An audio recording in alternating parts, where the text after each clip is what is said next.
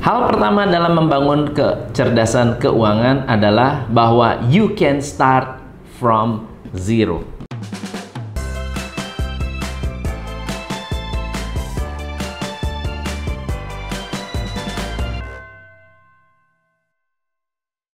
Teman-teman, membangun kecerdasan keuangan adalah fondasi untuk membuka dan membangun sebuah bisnis yang sukses.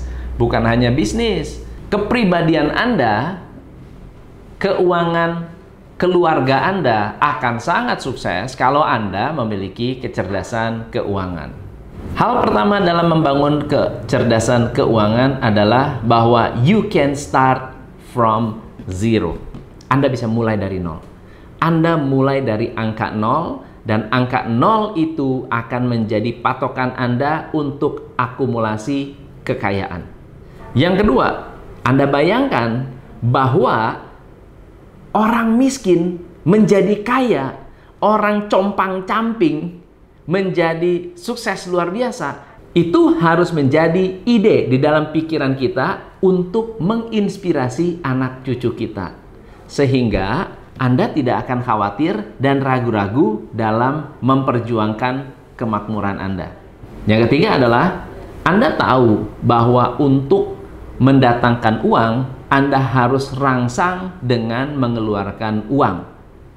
Jangan hanya berpikir bahwa saya ini ingin mendapatkan uang tapi nggak mau keluar uang.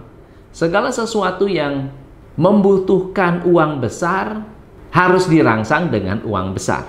Kalau Anda ingin mendatangkan untung besar, Anda harus mengeluarkan uang yang besar. Good newsnya, uang bisa digantikan dengan hal lain yang setara. Bisa waktu, bisa tenaga, bisa pengetahuan. Ketika Anda meluangkan waktu, Anda dapat uang. Anda menggunakan pengetahuan Anda, Anda bisa dapat uang. Semakin banyak pengetahuan yang Anda gunakan, makin banyak uang yang akan Anda terima. Yang keempat, bukan berapa banyak uang yang Anda miliki untuk memulai, tetapi berapa banyak pengetahuan tentang cara kerja uang pada saat Anda memulai sebuah bisnis. Pahami cara kerja uang sehingga Anda tidak akan ragu dalam berinvestasi dalam memulai bisnis atau dalam berbagi. Yang kelima, coba pikirkan tentang kecerdasan keuangan. Yang disebut cerdas adalah Anda mengerti semua aspek tentang keuangan. Anda memahami apa itu laba rugi. Anda mengerti apa itu neraca. Anda mengerti apa itu cash flow. Karena ketika Anda mengerti tiga hal ini, Anda mengerti dari mana uang itu datang dan ke mana uang itu pergi dan ke mana uang itu tersimpan. Yang keenam, memahami literasi keuangan, memahami kecerdasan keuangan berbanding lurus dengan memahami emosi. Semakin Anda paham apa yang merangsang emosi Anda untuk keluar uang, semakin Anda mampu mengendalikan keuangan Anda.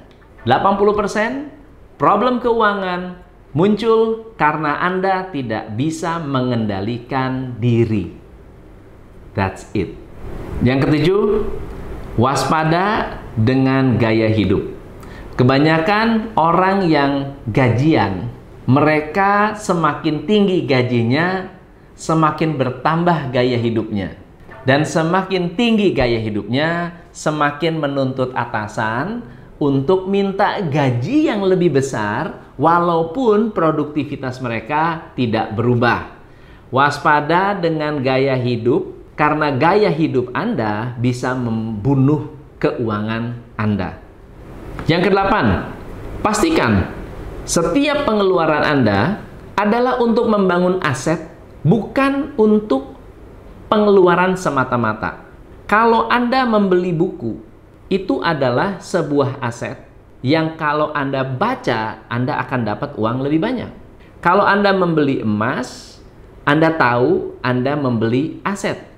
Tapi kalau Anda membeli motor, mobil yang hanya digunakan untuk keperluan sehari-hari, tidak menghasilkan apa-apa, itu yang disebut gaya hidup konsumtif. Selalu pikirkan dan bayangkan uang yang Anda keluarkan harus menghasilkan uang lagi. Yang kesembilan adalah positive cash flow. Uang keluar tidak boleh lebih besar dari uang masuk. Kalau uang masuknya lebih kecil, maka pengeluarannya tidak boleh lebih besar dari uang masuk. Kalau kita memiliki kedisiplinan untuk menjaga cash flow, menjaga positive income, positive cash reserve, Anda akan memiliki kesehatan keuangan yang positif. Dan yang ke-10 adalah menjadi orang yang bisa mempekerjakan uang, bukan diperbudak oleh uang. Uang itu sangat bagus kalau dijadikan sebagai budak. Uang itu adalah raja yang buruk. Untuk itu, Anda harus menjadi raja atas uang Anda. Semoga bermanfaat. Jika bermanfaat, please share, like, comment, subscribe, whatever yang Anda mau lakukan, Anda lakukan supaya lebih banyak lagi orang yang tahu sharing is caring. Saya Tom MC Ifle, salam pencerahan. Hanya di Top Indonesia.